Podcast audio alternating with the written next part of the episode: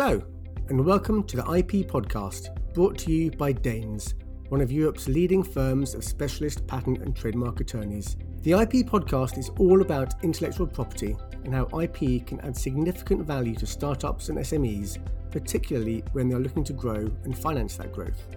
So, if your company is investing in patents or trademarks, or considering doing so, then this podcast is for you. We'd love to hear from you on what areas of IP are important to your business, so please email us at info at dehns.com and we'll aim to cover these issues in a future podcast. Also, if you do enjoy this podcast, please remember to subscribe for future episodes. Hi, everyone, and welcome to another episode of the IP podcast. Over the last 17 episodes, we've covered a wide range of IP topics and subject matter for all kinds of organisations, but mainly for startups and SMEs. We've looked at invention capture and IP ownership. We've looked at filing patents, trademarks, and designs, and how to get these granted or registered. We've looked at patent infringement and oppositions, and we've spoken to a few startups and individuals involved in the use and the commercialization of IP. Today, we're going to touch on a few other areas which need to be considered by any kind of organisation, whether a startup or a multinational. To help with this, I'm delighted to be joined by Sam Cleary, a UK and European patent attorney and an IP consultant in the Dehns engineering team. Hi, Sam. Welcome to the IP podcast. How are you? Hi, Ollie. I'm good, thanks. I've just got back from a, a few days away celebrating my 30th birthday but I'm glad to have made it back in time to join you for this season finale of the podcast. Great. Well, happy birthday for last week, Sam, and I hope you had a lovely few days off.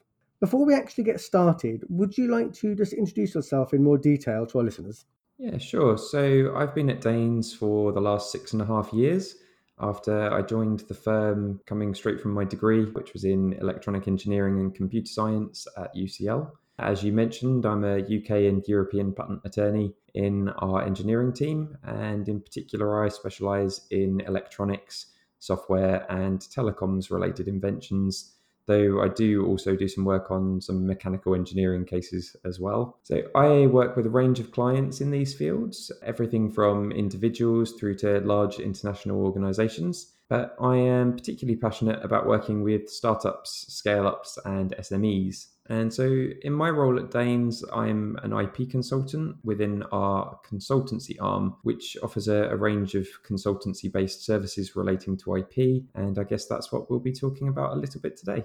It certainly is. Thanks, Sam. So, as mentioned earlier, in previous podcast episodes, we've covered a wide range of issues and topics from the world of IP. But what are some of the other areas our listeners should be aware of and take into account when looking at their products, their inventions, and their IP? Okay, so I think this podcast has been great so far at giving an introduction to a lot of the sort of core elements of the IP system and the sorts of issues and opportunities that the listeners might face. But there are a lot of other ways that IP and expertise in IP can be leveraged for commercial purposes. And a lot of these are somewhat softer in nature in that they relate more holistically to broader business contexts.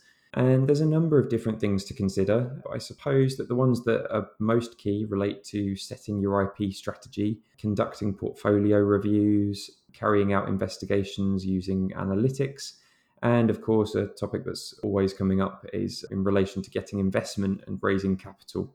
Okay, so it sounds like there's still some big topics which go way beyond the basics of what we previously covered. So let's go through these one by one.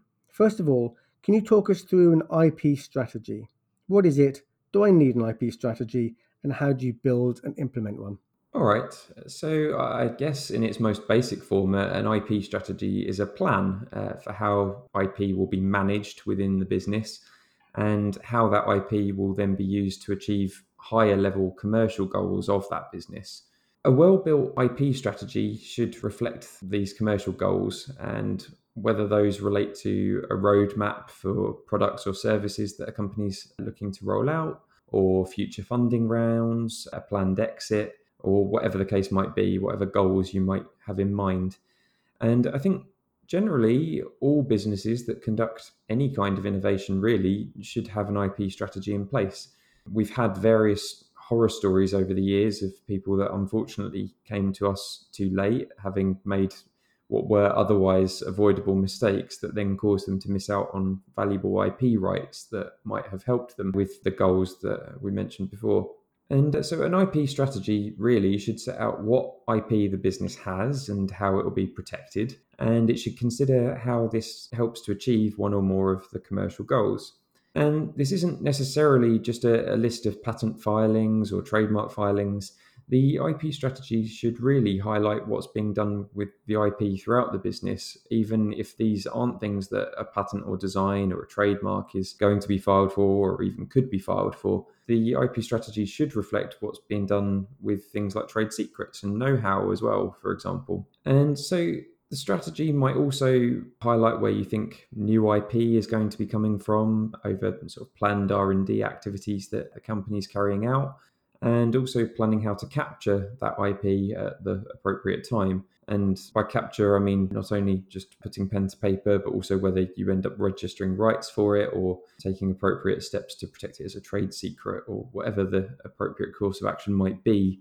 So, when we help to set an IP strategy for our clients, one of the things that they often find really helpful is a timeline that might project future milestones. And these milestones are both commercial events like product launches and capital raises, but also milestones relating to the IP. So when you might be filing patents, trademarks, designs, and so on, and when those applications are going to publish, and when we might expect a grant, deadlines for seeking international protection, and so on and so forth.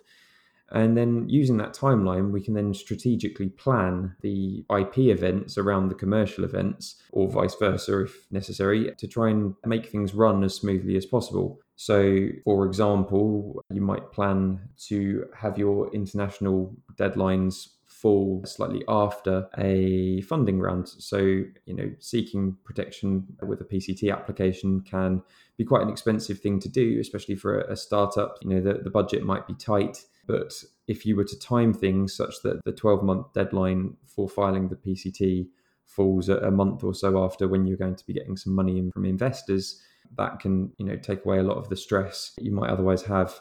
One other thing that the IP strategy should touch on is what the business plans to do in terms of third party rights.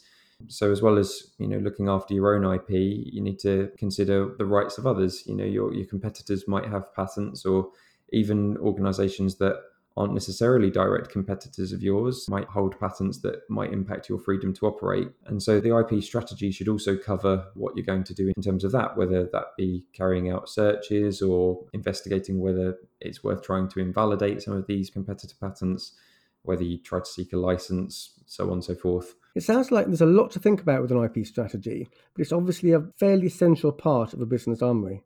Yeah, for sure. In terms of what we do on the consultancy side of things, the IP strategy planning is probably the biggest part of it. And probably one of the most essential parts. Oh, definitely, definitely. I think, as I say, any business without one, what's the, the old adage? If you fail to plan, then plan to fail. Absolutely. Right, thanks for that, Sam. Now, what about the portfolio review? What does this actually entail and how can it help an organization? Okay, so say we imagine that the company's now been running for a few years. They've filed a number of maybe patent applications, maybe some designs, and they've now got a, a modest portfolio of IP rights. But we're, you know, a few years on from when they were filed, the world's moved on. Product they make might have changed, possibly in response to customer feedback or further R and D. And it might be the case that the portfolio doesn't completely reflect the current state of play or the company wants to move in a new direction. And this would be the right time to conduct what we call a portfolio review.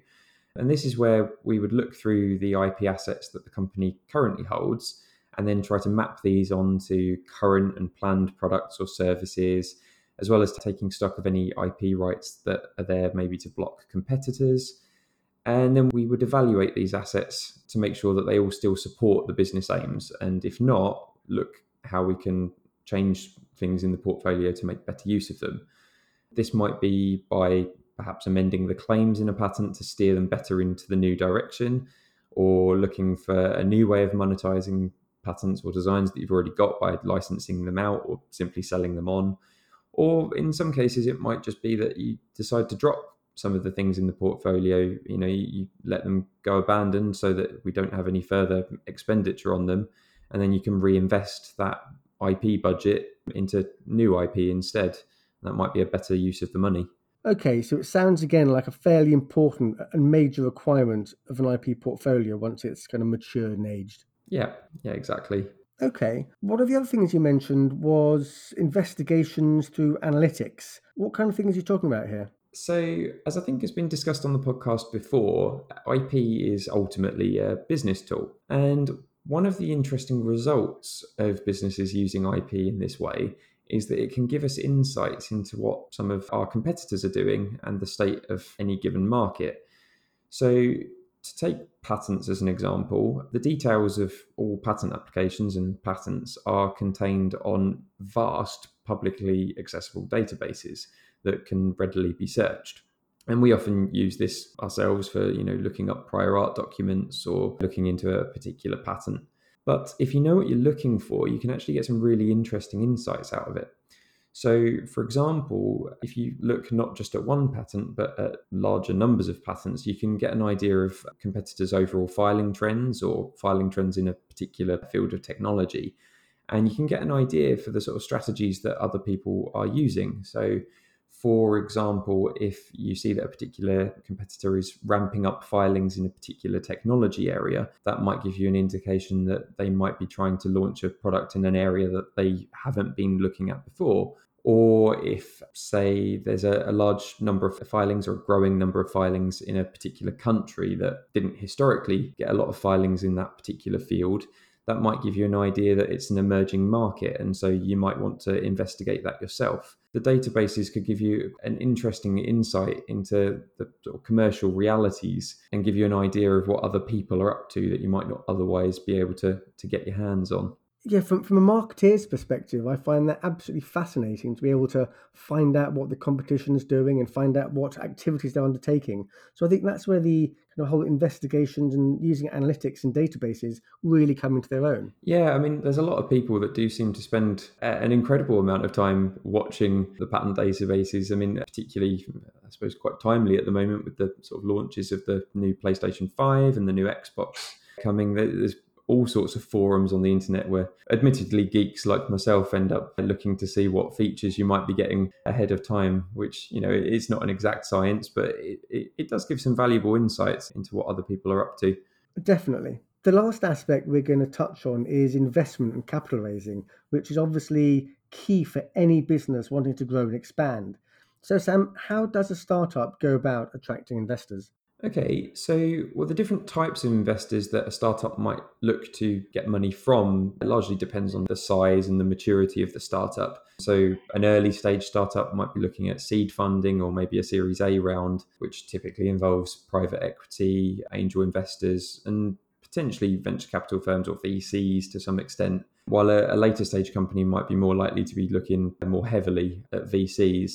And one of the things that investors tend to look for is that the potential investment that they're looking at handing over, you know, large sums of money to has its IP strategy straight. So the sorts of things we were talking about earlier on. And, you know, they're looking to make sure that the sort of core IP is protected and that, you know, the company's created a sufficient barrier to entry for third parties, but also that you know due diligence has been done in terms of third party rights that might cause a problem later on and could otherwise scupper their investment. And generally, we find that VCs, at least, are, are, very clued up about IP. You know, they understand the system. It's not unknown for them to employ the services of patent attorneys like us that would carry out the due diligence for them before they offer investment. And so it's critical that the portfolio and the IP strategy are, are, in good order before you start meeting up with these VCs. And actually, I think this is also increasingly true of some of the earlier stage sources of funding too. You know, seed funds and angels are also pretty savvy when it comes to IP and also want to know that their money's being invested wisely. I suppose the difference is that they probably wouldn't expect a mature, diverse IP portfolio like a VC might but they'd at least want to know that you've got your strategy set and that they're more likely generally to entertain the idea of handing over money if you've got one or more IP filings. So things definitely do tend to look better if you've got a patent in hand or a patent application at least. So I guess really the takeaway message is that before you head into an investment round or meet with investors, and start opening up data rooms, it's normally a good idea to do a bit of housekeeping in advance to make sure that all of the IP aspects of the business are, are in good shape ahead of time and to make sure that you're also you know well equipped to deal with investors questions because they will ask about these things. And so it might be good to have a, a talk with someone like us and, and make sure you know the answers to them before the questions are asked. Absolutely. I think that's a really really good point. When we had our podcast recently with the Oslo Cancer Cluster and Arctic Pharma, which are one of the, their member organizations, Bjorn was saying that investors wouldn't even look at them unless they had all their IP in place and everything was in good order. So I think this is the most important things before going to an investor that everything had been reviewed, that the I's had been dotted, the T's have been crossed, and really make sure that when the investor starts asking the questions about IP, you have all the answers completely ready for them. Absolutely. And, you know, having those answers to hand will ultimately make you stand out if they're looking through portfolios of all sorts of investments and there's one that really seems to know their stuff, you know, that that certainly can't hurt you when it comes to getting money. Okay. And Sam, what other things are there which a startup or SME needs to be thinking about? So far, we've looked at IP strategy, portfolio reviews, investigations, and analytics and obviously capital raising, which is completely key for getting a business from one stage to the next. But what other things need to be considered? Yeah, I, th- I think generally there's a, a, lot of different things that we can help with. And maybe a, a good way of looking at it is that if you've got questions relating to your business's IP, then we can help to answer those questions.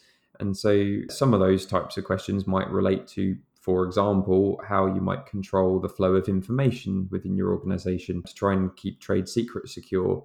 Or it might relate to carrying out due diligence activities before mergers and acquisitions or before making investments. And also, you know, there might be questions that relate to prospective licensing agreements or collaboration agreements, you know, working with other organizations.